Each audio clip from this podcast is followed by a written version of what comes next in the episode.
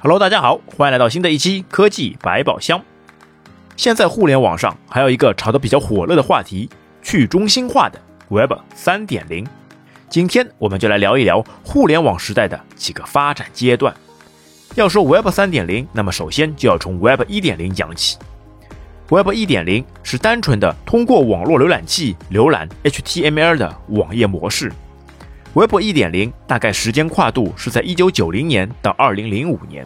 最开始，这个计算机互联网协议只有工程师能操作，直到网景公司在一九九四年推出了第一个浏览器，更多的普通人才得以参与到互联网之中。但在 Web 一点零时期，一个个承载资产和内容的独立网页。几乎都需要专业人才才能实现，因此这个时代可以被理解为一个类似于传统媒体的网络结构，只有少数节点能够发声，多数人只是看客。而在 Web 二点零互联网模式时代，则是由内容更丰富、联系性更强、工具性更强的互联网新的发展趋势。在新千年之后，随着个人主页的标准化与流程化。互联网演化成了 Web 二点零，简单来说，这就是一个社交网络，以 Facebook、推特等为代表的作品，以一种低成本、流程化的方式帮个人搭建表达渠道，人们也借此连接了起来。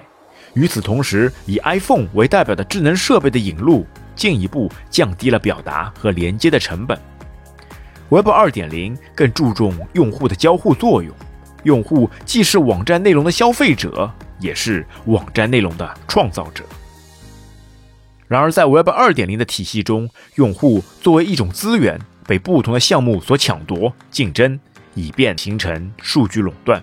现在，用户内容都被科技巨头托管在他们的服务器上。虽然内容本身比互联网早期更多元，但对这些内容的托管和分发却也空前集中。在移动互联网时代，用户被一个个从体验到中台，再从中台到数据库的垂直体系绑架，成为笼中之鸟。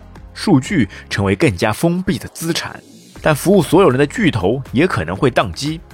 二零一七年，亚马逊 AWS 的一个故障，让美国数百家网站，包括 Slack 和 Okra 服务器瘫痪。除此，科技巨头也会审查言论，一个发声者被他们屏蔽。用户通常是无法回溯的。同时，这种对于数据的垄断也极度压迫了创新。不管市场出现了怎样的体验和产品创新，数据寡头总是能以大鱼吃小鱼的姿态，迅速带着他的数据子民重新垄断市场。长期来看，寡头压制了创造性产品的持续性诞生。试想一下，近年来用户在手机上是不是装的都是巨头产品？几乎看不到小公司的产品呢。那么，如何代替这个系统的中心？比特币这个作为 Web 3.0先驱的伟大发明，给出了一种解法。比特币的技术结构本身决定的，每一笔交易都必须对所有节点进行广播，所以也就是说，它每一次的交易都会被公示，这样就不存在舞弊行为。它实现了一种以往都没有办法在虚拟世界中实现的东西——权力中心的消失。再举一个例子，BT 下载这种点对点下载模式，也很好的体现了 Web 3.0的思想。观众看流媒体，就是直接看巨头在服务器上的内容。某种程度上，在互联网上下载东西很慢的体验，可能就是因为下载服务器的厂家限制了你的速度。这是为了可以更好的卖他们家的加速会员，而点对点下载则直接取消了中心，将直接从网络中的其他计算机中下载文件。在这个过程中，你可能会连接到一百台不同的对等计算机，每台计算机都会向你发送数据。即使有几台下线了，你仍然能够从其他在线的对等计算机上下载数据。所以总的来说，Web 3.0改变了当前中心化网络造成的权力不平衡，并将信息发布的权利重新交到个人手中。Web 3.0的革命者们找到了建立更好的互联网的三个核心要义：第一，开源，用户应该知晓是什么样的代码在与之交互，数据又是如何被获取和使用的。第二，分布式控制，整个系统的控制权不应该在一个单点或是一个单点群之上，而应该是去中心化或是分布式的。